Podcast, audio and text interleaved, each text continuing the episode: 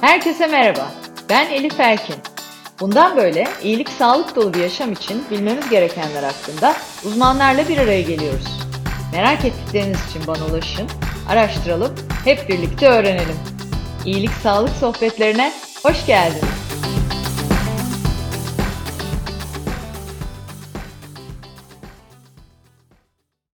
İyilik Sağlık Sohbetleri'nin yeni bölümüyle karşınızdayım. Bu bölümde konuğum Life Club hekimi, iç hastalıkları uzmanı Doktor Özge Faydalıer Balcı. Sevgili Özge Hocam, iyilik sağlık sohbetlerine hoş geldiniz. Ee, hoş buldum. Elif Hanım çok teşekkür ederim. Bu güzel iyilik sağlık sohbetlerine beni davet ettiğiniz için çok teşekkür ederim. Ee, ayrıca kendim de bir hekim olarak sizin podcast serinizden çok faydalandım. O yüzden umarım bu ah. sohbet de herkes için çok faydalı ve verimli bir sohbet olur. Eminim öyle olacak. Çok teşekkür ederim ben de. Bugün kişiselleştirilmiş sağlık yönetimini konuşacağız. Bütünsel sağlık yönetimi nedir, fonksiyonel tıp nedir böyle sıklıkla duymaya başladığımız e, kavramları Özge Hocam'la masaya yatıracağız. Öncesinde sizlere e, Özge Hanım'ı tanıştırmak isterim. 2011 yılında İstanbul Üniversitesi Tıp Fakültesinden mezun olmasının ardından 2016 yılında iç hastalıkları uzmanlık eğitimini tamamladı. Ardından fonksiyonel tıp alanında da ilerlemek için farklı eğitimler aldı. Almaya da devam ediyor. Bayılıyorum böyle eğitimin sonu olmayan öğrenme aşkıyla hayatını devam ettiren insanlara. Şu anda da İstanbul Medeniyet Üniversitesi Beslenme ve Metabolizma Doktora programına devam ediyor Özgür Hocam. Evet, şimdi son yıllarda tıpta böyle e, trend olan kavramlar var. E, aslında tıp biliminin başlangıcından beri söylenen bir cümle de var. Hastalık yoktur, hasta vardır. Bunu çokça duymaya başladık daha da fazla eskisinden.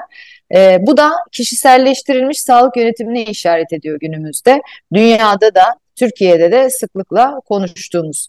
E, bunun dışında e, bütünsel sağlık yönetimi, e, önleyici tıp, koruyucu hekimlik gibi kavramlar da hep kişiye özel e, tedavinin, kişiye özel yaklaşımın altını çiziyor.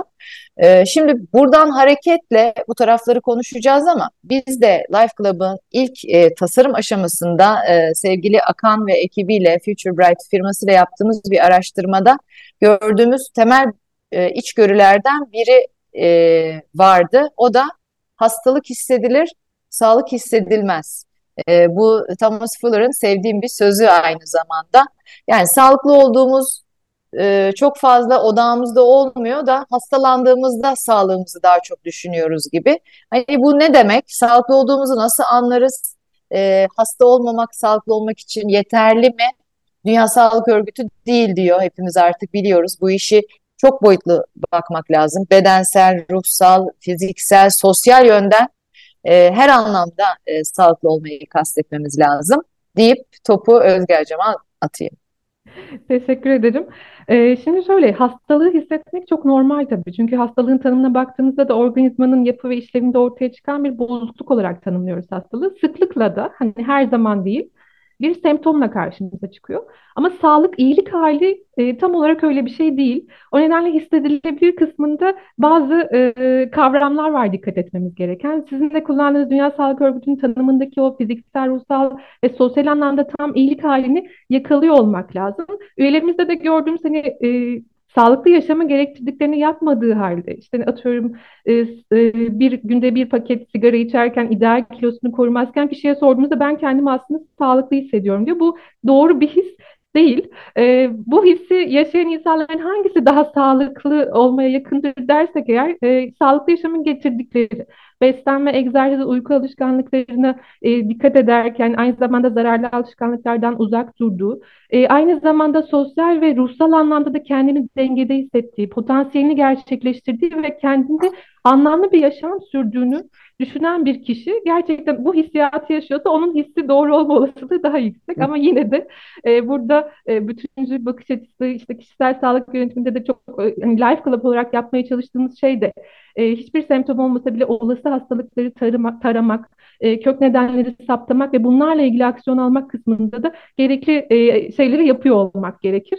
E, sağlıkla ilgili hissiyatı böyle açıklayabilirim. Her zaman hastalık kadar net değil oradaki hislerimiz. Evet ama doğru parametreler yani hepsine birden baktığımız zaman kendimizi dinlediğimizde bunu e, fark etmeye de başlıyoruz. Yani bir dakika burada bir problem olabilir veya bunun üzerine gitmem lazım. Burada farklı rutinler geliştirmem lazımı düşünmeye başlıyoruz. Bu da çok kıymetli bence. Bu bakış açısının e, daha fazla yayılması lazım. E, hasta olmamak, sağlıklı olmak değildir bakış açısının. Peki e, her şey kişiye özel olmalı diyoruz. E, sağlık da öyle tabii. Kişiselleştirilmiş sağlık yönetimi dediğimizde ne anlamamız lazım? E, kişiselleştirilmiş sağlık yönetimi deyince işte hastalık yoktur, hasta vardır kavramında da. Yani karşınızdaki kişi bir hastalıkta geldiğinde bile hastalığın kök nedenleri farklı olabilir. Her hastalık kişide farklı bir semptomla ortaya çıkabilir. Hastalığın yönetiminde kişinin tedaviye yanıtı çok farklılık gösterebilir. E, bunu özellikle biz kendimiz Life Club'da da yaptığımız şekliyle hani sağlık yönetimi ve kişinin taramalarında da bu farklılık gösterebilir. Yani eğer sizin ailenizde erken yaşta bir meme kanseri varsa sizin için 40 yaştan sonra mamografi, meme ultrason önerileri geçerli değildir. Gerekirse erken dönemde genetik testlerle bunların incelenmesi ve size yeni bir yol haritası çizilmeli. Aynı şey kolon kanseri için de geçerli. Ailenizde akciğer kanseri varsa sizin diğer risk faktörlerinizi, örneğin sigara kullanımınızı, çevresel toksin maruziyetinizi değerlendirip ona göre bir yol haritası çizilmeli. Buraların hepsi e, kişisel, kişiselleştirilmeyi gerektiriyor. E, ve özellikle kişiselleştirilmiş sağlık yönetiminde bizim hani, önleyici tıp bakış açısıyla da e, harmanladığımız şey kişinin e, sağ, e, yaşam tarzı değişiklikleri. E, burada çok kişiye e, bağımlı. İşte beslenme alışkanlıkları, kişinin egzersiz alışkanlıkları, e, uyku düzeni ve stres kontrolü aslında birçok kronik hastalığın temelinde yatan e, tetikleyici faktörler bunlarken bu zaten kişide çok ciddi farklılık gösteren alanlar. Burada tamamen kişiselleştirilmiş bir şeye ihtiyacımız var. Ben özellikle diyabet poliklinik yaptım çok uzun süre devlette. Bir insülin kullanan bir hastam gelmişti mesela onu hep e, anlatıyorum her yerde. Ben işte beslenme önerilerini insülinizi sabah işte akşam şöyle dozda yemeklerden önce böyle yapacaksın. Sonra dedik ki hocam yalnız ben gece çalışıyorum. Ee, böyle hani o zaman hani tüm Tabii. öneriler e, şey kalıyor. Onun için ayrı bir düzen oluşturmalı. Onun akşam yeme düzeni çok farklı. Gündüz uyuyor. Hani herkesin çalıştığı saatte o uyuyor gibi. O yüzden her haliyle değerlendirmede ve takibinde de kişiselleştirilmiş bir sağlık yönetimine ihtiyacımız var. Evet ve de bunu bütünsel yapmak lazım diye anlıyorum. Sıklıkla bunu da konuşuyoruz artık. Çünkü e, bizim eski alışkanlığımız nedir? Bir semptom olduğu zaman e, sizin de söylediğiniz gibi kulağımızla ilgili, kalbimizle ilgili, bacağımızla ilgili ilgili alanın uzman hekimine gidip onu çözmeye çalışıyoruz. Halbuki o bacağımızdaki problem belki belimizdeki farklı bir problemden kaynaklanıyor olabilir. Yani kişilere bütünsel bakmak lazım. Ee, öyle yaklaştığımız zaman e, belki de bu e, yaşam stiliyle ilgili öneriler daha da kıymet e, kazanıyor e, ve kişilerin görüyoruz ki biz kendi hani üyelerimizde de görüyoruz dediğiniz gibi beslenme e, değişikliklerini sağlamalarıyla hayatlarına daha fazla fiziksel fiziksel aktivite katmalarıyla ya da uyku düzenlerini regüle etmeleriyle ki e, artık ben hani bu dünyaya girdikçe daha da fazla görüyorum ki uyku hem hastalık sebebi olabiliyor hem de hastalık tedavisinde kullanılan bir araç olabiliyor. O yüzden birazcık bütünsel sağlık kavramını açabilir miyiz? Mümkün mü yani sağlığın bütünsel yönetilmesi? E, bütünsel sağlığı, yani sağlığın bütünsel yönetimi artık bir ihtiyaç e, Elif Hanım. Çünkü yani bu modern dünyada artık e, şey bizi bir noktaya getirmiyor. Yani bir hastalık tanısı koyduk, hekim bir ilaç başladı, hekim takibimizi planladı ve hastalığı yönetiyoruz. Aslında gördük ki modern tip olarak hastalıkları yönetemiyoruz e, hastalıkların komplikasyonlarını da yönetemiyoruz. Ve bu artık e, ülkelerde tüm dünyada ciddi bir maliyet ve iş gücü kaybına sebep olmaya başladı ve insanlar hani bu süreçlerde mutsuz ve sağlıksız. O, o noktadan sonra artık hani e, yaklaşım değişmeye başladı. Biz bu hastalıkları olmadan önce önleyelim. Burada da e, bütüncül bakış açısı çok temel. Çünkü dediğim gibi hastalıkların oluşmasında temelde yatan o yaşam tarzı değişiklikleri, beslenme alışkanlıkları. Mesela biz kendi üyelerimizde de sıklıkla görüyoruz. Aslında kişi nasıl bes ya ilk soru nasıl besleniyorsunuz? Yeterli ve dengeli beslendiğinizi düşünüyor musunuz? Ve birçok soruya aslında evet cevabı geliyor. Evet. Ama, ama konuştukça e, hani aslında onun normal ideal beslenmeden ne kadar uzak olduğunu fark ediyor. Ama buna e, kişi çok ihtiyaç duymuyor. Dediğim gibi yani hani ben zaten yeterli ve dengeli, sağlıklı besleniyorum diyor. Ama orada bir sağlık profesyonelinin gerçekten bu doğru mu, bu sağlıklı mıyı değerlendirmesi gerekiyor. Aynı şey uyku içinde. Hani beslenmeyle ilgili bir şey söyleyeceğim. Şimdi ben de kendimde sizinle birlikte çalışmaya başladıktan sonra gördüm. Çünkü ben de yıllardır aynı yani evlendiğimden beri 20 yıldır aynı kilodayım. Bir kilo problemim yok hani hamilelik dönemleri dışında. E, bir kilo artı bir kilo eksilerde hep giden gelen biriyim. Sağlıklı beslendiğimi zannediyorum. Niye? İşte salatalar yiyorum, sebzeler yiyorum vesaire. Ama e, genel anlamda bir ölçüm yaptığımızda işte birlikte gördük ki aslında hiç de sağlıklı beslenmiyorum. Saatlerimde yanlış, içeriğimde de hatalar var. Ee, bazen yemediğim ve kendime iyilik ettiğimi düşündüğüm zamanlarda aslında yiyip o metabolizmamın e, daha farklı çalışmasına neden olmam lazım, katkı sağlamam lazım gibi. O yüzden çok detaylı incelemek gerçekten sabah ne yiyorsun, öğlen ne yiyorsun, hani o yaz, yaz bakalım bir yediklerini koyalım bir bakalım masaya nasıl besleniyormuşsun. Çok kıymetli bir e, yaklaşım gerçekten. Uyku diyordunuz hocam. Evet. Araya e, girdim. Ya bir de hani kişinin bu konudaki farkındalığının olmaması ve ona bir şekilde ona ayna tutmak aslında hani sizin düşündüğünüz gibi değil demek çok kıymetli. E, dediğim evet. gibi kişiden böyle bir talep gelmiyor. Kişi kendisinde bir problem olduğunu genelde düşünmüyor. Uyku için de aynı şey geçerli.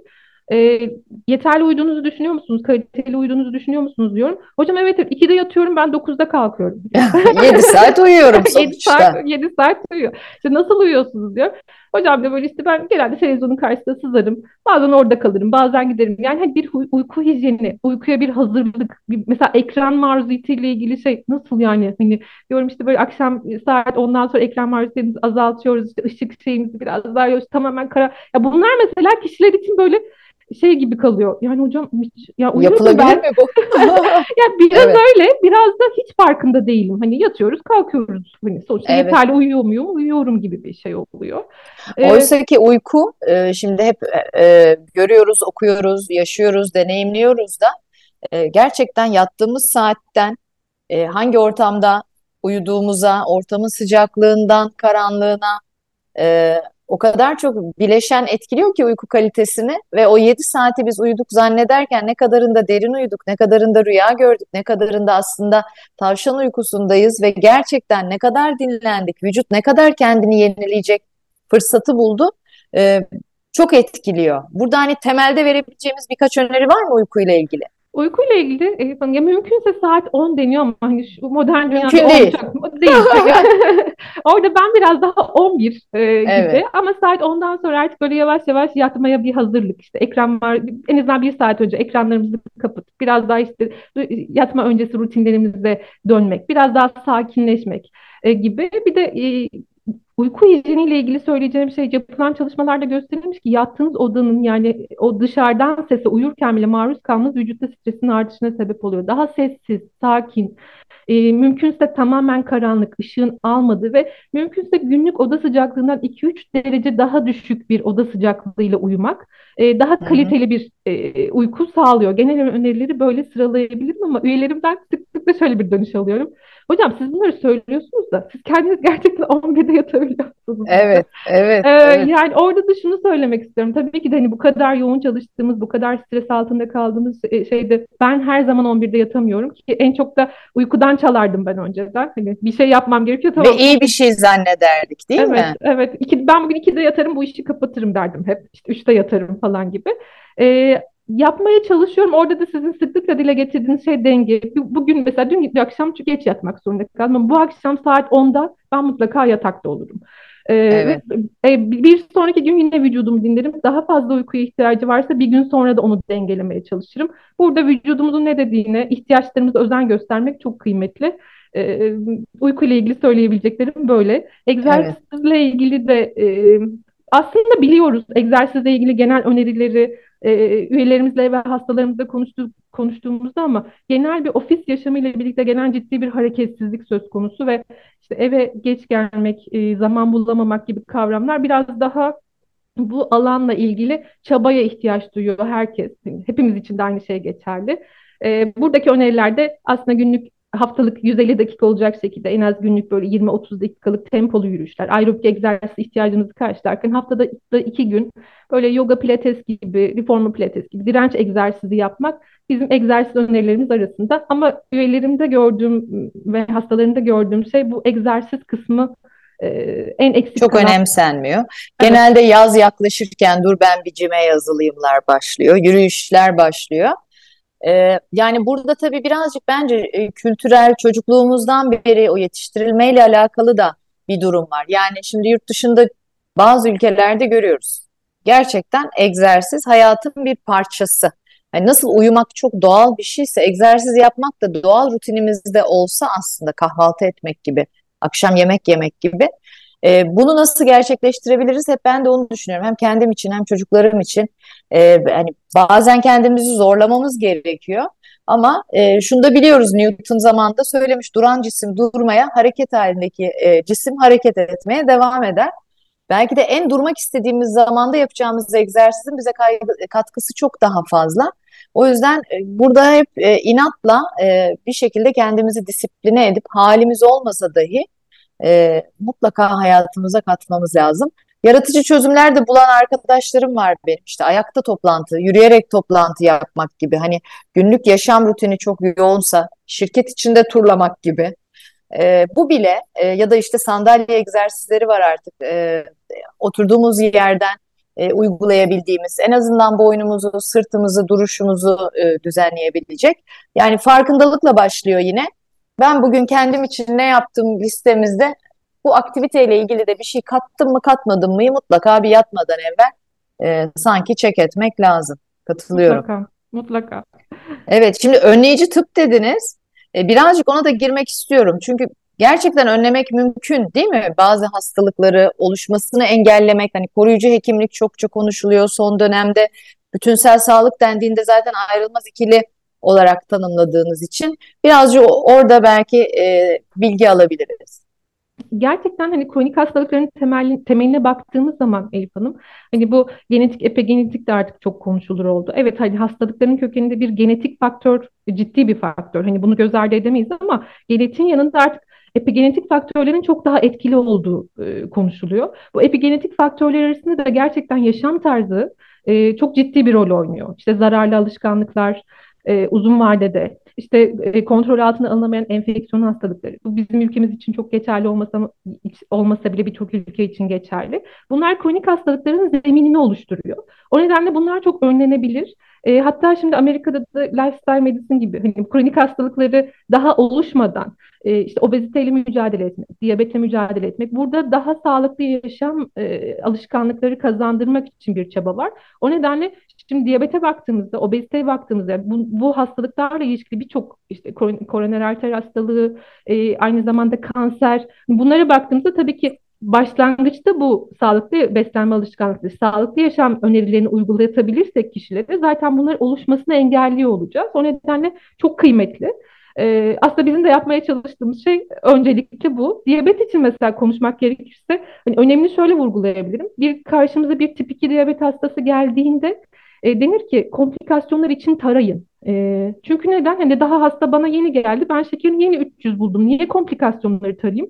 Çünkü o hasta oraya gelene kadar vücutta e, zarar verici mekanizmalar çalışmaya başlamış. O kişiyi siz insülin direnci aşamasında yakalayın ki vücuda zarar vermeden geri döndürülebilir bir aşamada müdahale etmiş ve hastalık oluşmadan önlemiş olun gibi. O yüzden bizim evet. yaptığımız şey de çok kıymetli bu anlamda. Gerçekten öyle. Önleyici tıp dendiğinde e, yaşam tarzının kontrol altına alınması e, ki bence bununla sonuçların değiştirilebilmesi muazzam bir e, güç. Genetik negatif taşıdıklarımıza rağmen hep görüyoruz farklı klinik çalışmalarda da okuyoruz. Yani aynı aileden iki kardeş biri Amerika'da biri Çin'de yaşadığında e, maruz kaldıkları e, yaşam stili, e, atmosfer, e, içtikleri su, hava, maruz kaldıkları toksinler vesaire o kadar çok hayatlarını farklı şekillendiriyor ki biri e, kanser e, hastalığını e, maalesef ki e, yaşarken diğeri hiçbir e, sorun olmadan yaşamına devam edip daha uzun yıllar yaşayabiliyor. O yüzden hani burada yaşam tarzı da bizim çoğunlukla kontrol edebileceğimiz faktörlerin birleşimi. E, burada en azından kontrol edebileceğimiz konularda e, sağlığımızı ele almak ve e, aksiyon almak çok kıymetli. İkincisi de önleyici tıp dendiğinde anladığım kadarıyla düzenli, periyodik muayene tetkikleri yaptırmak çok önemli. Yani biz bunu kendi üyelerimizde gördük. Bizim üyelerimizin hepsi sağlıklı profiller. Herhangi bir semptomla Life Club üyesi olmadılar. Ama Life Club'ın e, sürecinde o taramaları düzenli yaptırdıkları için e, bazı hastalıkları önlemek, e, gerçekleşme riski görüldüğünde yaşam tarzı düzenlemeleriyle e, hayatlarının kalitesini arttırmak mümkün oldu. Evet, burada da özellikle hani bizim yaptığımız bu bütüncül bakış açısıyla önleyici tıbbı temel alarak oluşturduğumuz şeydi. Özellikle kanser için e, yaptığımız taramalar çok kıymetli ve burada aslında tüm dünyada geçerli olan güncel kılavuzlardan e, rehberlik alarak ilerliyoruz. E, burada daha önce de söylediğim gibi yani klasik e, şeyden farklı olarak kişiye özel bir yaklaşım da söz konusu. İşte ailede daha erken varsa diğer risk faktörleri, çevresel toksin maruziyeti daha yüksekse orada başka ek e, tetkikler yapma gerekliliği gibi e, çok kıymetli buluyorum. Çünkü erken teşhis hayat kurtarıyor. E, bizim de öncelikli hedefimiz hastalığın oluşmasını engellemek. Evet, e, önceliğimiz bu. Ama kanser gibi ya da e, önleyebileceğimiz erken teşhisle yaşam kalitesini arttırabileceğimiz hastalıklarda mümkünse erken teşhis etmek ve bundan sonraki sürecinde daha sağlıklı bir e, yaşam sürmesini sağlamak hedefimiz bu. Evet. Şimdi tabii tıpla birlikte e, fonksiyonel tıpı da çok duymaya başladım. E, nedir tam olarak fonksiyonel tıp? Nasıl bir yaklaşımdır? E, hani onu klasik tedavi e, tanı yöntemlerinden ayıran nedir? E, birazcık ondan bahsedebilir miyiz? Yani bu bunu e, herkes e, için önerir misiniz yoksa hani spesifik bir hastalığa dair uygulanması gereken bir metodoloji midir? Biraz fonksiyonel tıbbı konuşalım isterseniz. E, fonksiyonel tıp aslında hani e, son dönemde çok popülaritesi artan bir e, alan. E, ama fonksiyonel tıbbı ben e, çok iyi bir bütüncül e, bakış açısına sahip bütüncül değerlendirme örneği olarak görüyorum ve bence Türkiye bütünsel bakış açısına sahip o değerlendirmeyi fonksiyonel tıpla tanıdı. Hani o açıdan da mutluyum. Çünkü bir kişiyi e, yaklaşık bir, bir buçuk saat kadar e, anamnez alıp değerlendiren bir yöntem olarak fonksiyonel tıp ilk karşımıza çıktı. Çünkü modern tıbbın geri, ben de çok uzun süre modern tıp içinde yani normal poliklinik hizmeti verirken çok kısa zamanda yapabilecekleriniz çok kısıtlı. Hastayı, hastanın semptomunu bile dinleyemediğiniz kadar kısa zamanda e, değerlendirmeye çalıştığınız bir e, alanda çalışıyorsunuz. Özellikle e, uzmanlaşma şeyin getirdiği. İşte, sağ kadran ağrıyorsa gastroenterolojiye gidiyorsunuz. O diyor ki bağırsaklarda bir problem yok e, okay, ama ne problemim ne kısmı çok e, hastalar açısından da şey fonksiyonel olaya çok bütünsel bakıyor. E, bizden farkı ne dersiniz? Biz de bütünsel bir sağlık hizmeti sunuyoruz. E, Fonksiyonel tip diye yazdığınızda ilk karşınıza bir ağaç görseli çıkıyor. Ağaç görselinde bu ağacın dalları ve yaprakları bir e, hastalık semptomatolojisini gösteriyor aslında. Ağaç kökleri de bu hastalıklara sebep olan kök nedenler olarak tanımlanıyor. Fonksiyonel tıp bütüncül bakış açısının yanında aynı zamanda o kök nedenlere e, inerek onların kontrolünü sağlamayı hedefliyor ki sonrasında ön, önleyici bir sağlık hizmeti aynı zamanda. Var olan kronik hastalıkların da vücudun kendi koruyucu mekanizmasını aktive ederek tedavi etmesini hedefleyen bir yaklaşım. O nedenle dediğim gibi çok güzel bir bütüncül bakış açısı sunan bir hizmet. Evet. Ee, e, aynı zamanda dediğim gibi vücudun koruyucu mekanizmalarını desteklemek için bu yaşam tarzı değişikliklerini çok merkeze alıyor. O da işte beslenme, uyku, egzersiz, özellikle stres kontrolünü çok önemsiyor. Yani eğer stresliyseniz yediğiniz gıdayı da sindiremezsiniz. Bu sizin için bir toksisiteye sebep olur diyor. O nedenle çok bütünsel bakarken işte orada biraz supplement şeyi Türkiye'de yanlış anlaşıldı bir noktada. O vücudun destekleyici yani koruyucu mekanizmalarını desteklemek için bir takım e, mineraller, e, vitaminler bunlardan destek alıyor gibi düşünebilirsiniz. Evet, ee, fonksiyonel tıp e, bir anlamda da e, öğretici bence. Yani kişiler açısından da yani o görüşmeyi yaptığınız zaman farkındalığınız da artıyor. Çünkü hiç düşünmediğiniz bir şey. Normalde zaten hayatı çok hızlı yaşıyoruz. Hani bir şey elimde bir şey çıktı, gideyim ilacı neyse alayım, kapatayım, çözeyim. Ama onun daha altında işte o kök neden, bunun neden kaynaklandı, yediğimden mi, hayatımdaki stresten mi? Sudan mı, e, bende vücudundaki eksik mineral veya fazla e, vitaminden mi?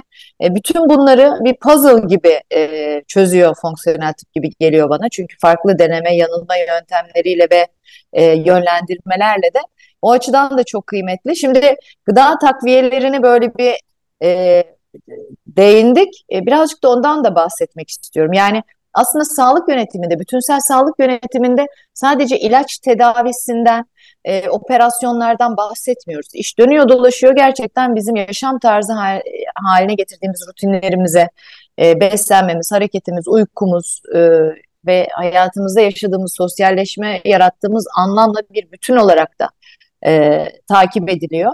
E, gıda takviyeleri konusunda biz şunu çok gördük yani üyelerimizde hep birlikte. E, D vitamini toksisitesi, işte magnezyum fazlalığı, gibi. Yani elbette ki eksik mineral, fazla mineraller görmek normal ama şimdi bu gördüğümüz spesifik vakalar bana şunu düşündürttü. Kişiler olarak biz herhangi bir rehberlik almadığımız zaman işte en yakın arkadaşımız çinko alıyorsa çinko aldık. E, eşimize bir arkadaşı D vitamini dediyse o da onu aldı. Özellikle pandemi döneminde kendimizi koruma psikolojisiyle bu gıda takviyelerinde sanki biraz teraziyi e, sapıttık gibi geliyor bana. Orada ne yapmamız lazım? Yani ne alacağız? E, halkımız hangi gıda takviyelerini alsın gibi bir soru olmadığını bilerek soruyorum. Ee, şimdi gıda takviyeleriyle ilgili tabii vitamin mineral desteğiyle ilgili kafalar çok karışık. Ya bu evet. hekimler arasında da böyle bu arada. Hani sadece halk arasında da değil. Çünkü ben üniversite boyunca işte özellikle Amerika'ya giden gelen arkadaşlarım şey derdi böyle o zaman Türkiye'de bu kadar yoktu. İşte Özge orada şunu kullanıyorlar ya işte marketlerde bu yani hani bunları bizim biz niye kullanmıyoruz ya da şey çünkü tıp fakültesi pratiğim boyunca bana hep şey söylendi. Bir kişi yeterli ve dengeli besleniyorsa onun dışarıdan ek bir desteğe ihtiyacı yoktur. Vücut öyle bir makine, mükemmel bir makinedir ki ek desteğe ihtiyaç duymaz. Yani bu şeyle ben tıp fakültesi eğitimimi tamamladım. Evet. O evet. zaman D vitamini falan çok konuşmuyorduk açıkçası. Hatta evet. D vitamini düşük çıkınca böyle şey deniyordu. Ya o ölçümde hata var, kalibrasyon sıkıntısı var. Vücut zira mükemmeldir. Vücut zira mükemmel. O da salgılar gibi. İşte bu şeyden, mantaliteden geldiğimiz noktada her gün bir supplement almak fikri hekimler açısından da çok ürkütücü.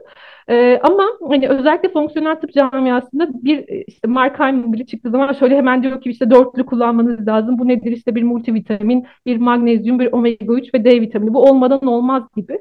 Ee, ama ben öyle düşünmüyorum açıkçası. Günlük pratiğimizde sizin dediğiniz gibi COVID ile özellikle D vitamini önemi hayatımızda daha konuşulur hale geldikten sonra ben e, pandemi hastanesinde de çalıştım. D vitamini iyi geliyor dedikleri için her gün 150 bin üniteyi içen, bizden gizli saklayan ve diyalize almak zorunda kaldığımız hastalar oldu. Yani yine tabii. bizden saklıyor çünkü biz ona diyeceğiz ki içme. Hani o çok tabii. fazla diyeceğiz gibi. Bir de diyaliz sebebi tabii bu yanlış aldığımız e, gıda takviyeleri değil mi? Böbreği bu sefer zorluyor. Tabii Bambaşka kalp... problemlere neden oluyor. Kalbi zorluyor. Ondan da belki bahsetmek iyi olur. Evet. D vitamin toksitesi özellikle hani diğer yağda vitamin, yağda eriyen vitaminlerde de bir depolanma durumu söz konusu. Özellikle multivitaminlerde onlara da dikkat etmek çok önemli ama D vitamin toksitesi çok ciddi. Hiperkalsemi ve ciddi aritmelere sebep oluyor. Eğer siz onu bir şekilde medikal tedaviyle kontrol altına alamıyorsanız hastayı hızlıca diyalize almak durumunda kalıyorsunuz. Bu tabii hani çok ilerleyen bir toksite dönemi. Hani çok kontrolsüz kullanırsanız olacak tabii. bir tablo ama bilmek lazım. Tabii, belli, tabii. belli aralıklarla, periyotlarla kontrol etmek ona göre düzenlenmesi. Hatta sizinle de konuştuk e, en son düzeyinizde. Çünkü kişisel farklılık da gösteriyor. Gerekli Tabii. olan doz. E, çünkü yağda Tabii. eriyen bir vitamin olduğu için siz bazı kişi günde 5000 international unit alıyor, bazısı 2000. Hani buradaki farklılık da çok önemli. Sizi takip eden hekimin e, kontrolünde almanızı öneriyorum. Diğer şeyler için de aynı şey geçerli. Ee, ama şeyin de farkında olmak lazım diye e, özellikle belirtmek istiyorum. İşte sağlıklı ve dengeli, yeterli beslenmek e, kısmında ne kadar öyleyiz gerçekten o kısmı tartışmalı. E, o yüzden e, özellikle işte iş gezileri, beslenmemize çok dikkat etmediğimiz dönemlerde e, özellikle multivitamin takviyesi alınabilir. Hani buna karşı değilim. E, çünkü e, şeyde Mark Hyman ve ekibinin söylediği şey de şu. Hani siz de dengeli ve sağlıklı besleniyorsunuz. Okey hep sebze yiyorsunuz, meyve yiyorsunuz ama sebzenin yetiştiği toprakta magnezyum düşük. Yani hani siz evet. yiyorsunuz ama sebzenin içeriği, gıda içeriği iyi değil gibi. O yüzden Tabii. ama daha kontrollü kullanılması taraftarıyım. Omega 3 için de şöyle hani vücutta bir omega 3 omega 6 dengesi var. Hani bunu korumak adına şu anki modern yaşam biraz omega 6 üzerine yani omega 6 yönünde bir kaymaya sebep oldu. O da vücutta bir inflamasyon artışı, artışıyla karşımıza çıkıyor. O yüzden omega 3'ün de desteklenmesi e, önerilen e, şeyler arasında ama mesela omega 3 için de herkes için uygun bir şey diyemem. Özellikle kan sulandırıcı kullanan kişilerde e, kanın sulandırıcı etkinliğini arttırabilir. Diğer e, multivitamin olarak geçen gıda takviyeleri için de aynı şeyi söyleyebilirim. Bazı evet. et, ilaçlarla etkileşebilir. E, bir... Bu da çok önemli bir konu mesela. Yani işte bu tam da bu yüzden kişiye özel ve hekim rehberliğinde alınmalı. İlaç etkileşimleri çok kritik bir konu tabii.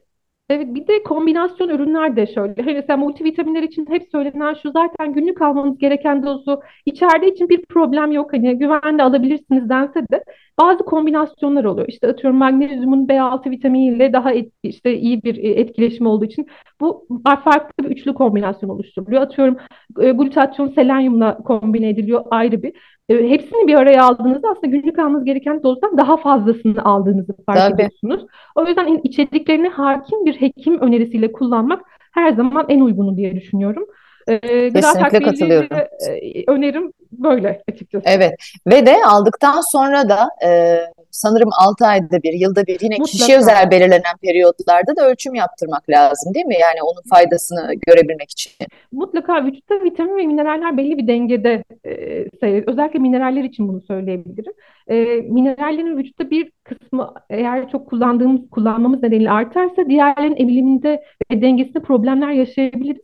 O nedenle e, periyodik ölçümleri hekiminizin planladığı en geç 6 ayda bir olacak şekilde yapılması ve ona göre düzenlenmesini öneriyorum. Evet, evet. Bunun da altını çizmiş olalım. Şimdi bütünsel sağlık yönetimi dediğimizde e, öncelikle tabii ki periyodik kontroller, sonra yaşam tarzımız e, ve yani e, mümkün olduğunca hastalıkları önleyecek kendi gücümüzü, enerjimizi, e, sağlığımızı üç boyutta da yani fiziksel, ruhsal, sosyal anlamda da e, zinde tutacak e, bir yaşam tarzı benimsemek. Bir de tabii e, elbette ki hijyenik bir dünyada yaşamıyoruz. Etrafta pek çok e, üzerimize gelen patojen var, e, stres faktörleri var e, gibi gibi pek çok da aslında savaştığımız e, şey var sağlıklı kalabilmek adına. E, burada da hep bağışıklık sistemimiz ön plana çıkıyor. Şimdi e, pandemide şunu çok iyi gördük zaten. Aynı e, virüs iki farklı insana girdiğinde birini devirip geçti, diğeri e, yürüdü gitti. E, hiçbir şekilde semptom dahi göstermeden Covid gibi bir e, hastalığı da art, e, hani ardında bırakabildi. E, burada da hep bağışıklık sistemini konuştuk. Hani e, belki burada biraz da genel öneriler de verebiliriz. Yani bağışıklık sistemimizi korumamız önemli. Çünkü e, mutlaka bir şeylerle karşılaşıyoruz. Karşılaşmaya da devam edeceğiz. Bunu nasıl sağlarız? E, bağışıklık sistemi dendiğinde ne ön plana çıkıyor? Şimdi bağışıklık sistemiyle ilgili söyleyeceğim şey e, öncelikle e, enfeksiyon etkenleriyle karşılaşma riskimizi her zaman azaltmak ilk seçenek olmalı. O zaten Covid ile birlikte maske, mesafe ve hijyen kuralları hayatımıza bir şekilde girdi. Bu çok kıymetli. Kalabalık alanlardan uzak durmak, kapalı alanların havalandırmasına çok dikkat etmek. Bir sonraki koruyucu önlem olarak söyleyebileceğim aşılanma riskli grupların mevsimsel grip aşısı, özellikle pneumokok aşılarını yaptırıyor olmak. Çünkü bu kişilerde eğer bunları yaptırırsak enfeksiyon bir şekilde enfeksiyon bulaşsa bile daha hafif geçmesini sağlıyoruz. Kronikleşmesini, üzerine sekonder bir bakteri enfeksiyon eklenmesini de engelliyor oluruz. Onun dışında gerçekten sağlıklı bir bağışıklık sistemine sahip olmak istiyorsak sağlıklı yaşam önerilerini uyguluyor olmamız gerekiyor. Hani bu çok net. Özellikle sigara ile ilgili yapılan çalışmalar göstermiş ki sigara içen kişilerde e, bizim vücudumuzda koruyucu olan salgısal ilgiyanın azaldığını ve enfeksiyonlara yatkınlık yarattığını. Aynı şekilde alkol kullanımı. Alkol de vücutta bir kronik inflamasyon, kronik kortizol artışı. Bunların hepsi vücudun savunma mekanizmasını yavaşlatan faktörler. İdeal kilomuzu korumak, e, yeterli uyumak mesela uyku evet. e, zaten şey olur hani enfeksiyon kaptığımızda falan hep uyumak isteriz. Çünkü vücudun gerçekten o an ihtiyacı olan bunu kap yani bağışıklık sistemimizi güçlendirmek için de gereken olan e, sağlıklı yeterli e, uy uyumak e, onu söyleyebilirim. Beslenme ile ilgili özellikle söyleyeceğim yeterli dengeli renkli beslenmek. E, mikrobiyatayı şey olarak düşünebilirsiniz. Yani vücudunuzun e, nasıl salgısal ilgiya gibi. E, bağırsaklarımız vücudumuzun aslında dışarı açıldıkları alanlar. Eğer bağırsak sağlığımız iyiyse yani mikrobiyotanızı destekleyecek şekilde probiyotiklerden zengin, liften zengin, işte yeşil yapraklı yani daha renkli beslenme şeyimiz varsa bu da bizi enfeksiyonlara karşı koruyor. koruyor.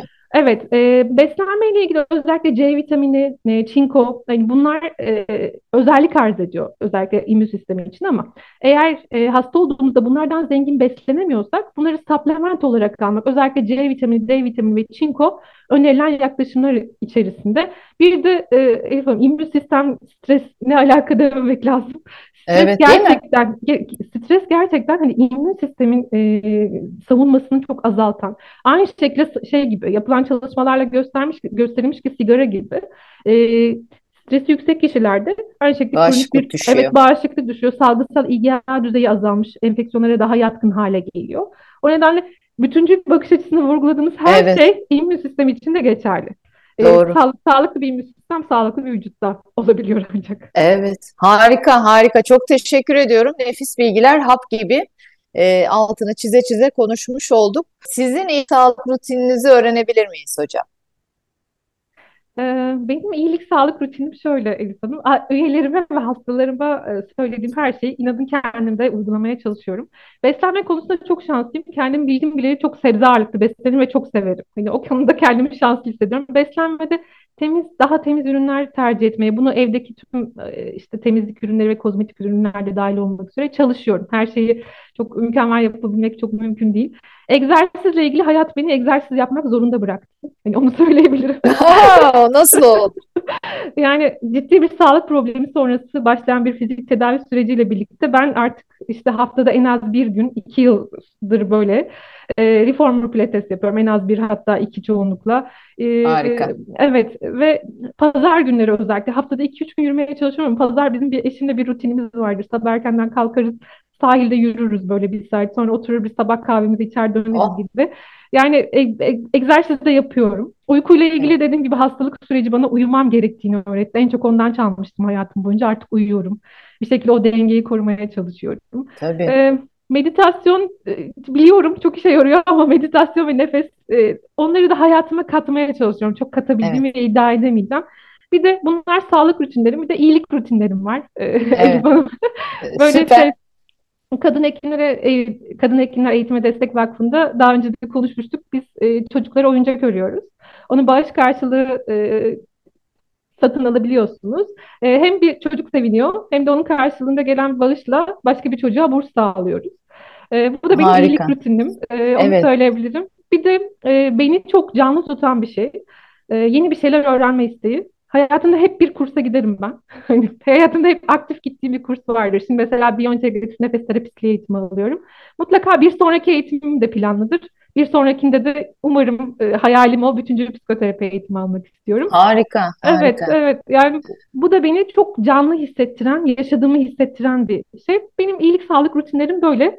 Ee, hastalarımla Süper. da evet hani ilişki e, ha- hastalarımla, üyelerimle, arkadaşlarımla hep böyle beslendiğim, e, o alma verme dengesini koruduğum sosyal ilişkilerimi de sürdürmeye çalışıyorum. Benim iyilik Ee, rutinlerim böyle.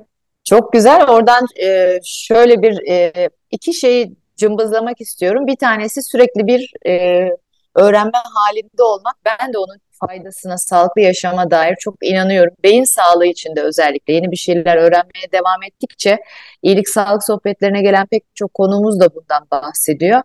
E, o korktuğumuz e, hastalıklar aslında bizden giderek uzaklaşıyor. Daha zinde bir e, beyinle e, yaşamımıza devam ediyoruz. Çünkü ömür uzuyor ama önemli olan bu uzun ömrü sağlıkla yaşamak, iyi halimizi e, koruyarak yaşamak. O bir. İkincisi de bu e, hayatımda tuttuğum insanlarla olan alma verme dengesi dedik. Evet yani sosyal olarak iyiliğimiz, iyi, iyi olma halimizi korumamız önemli.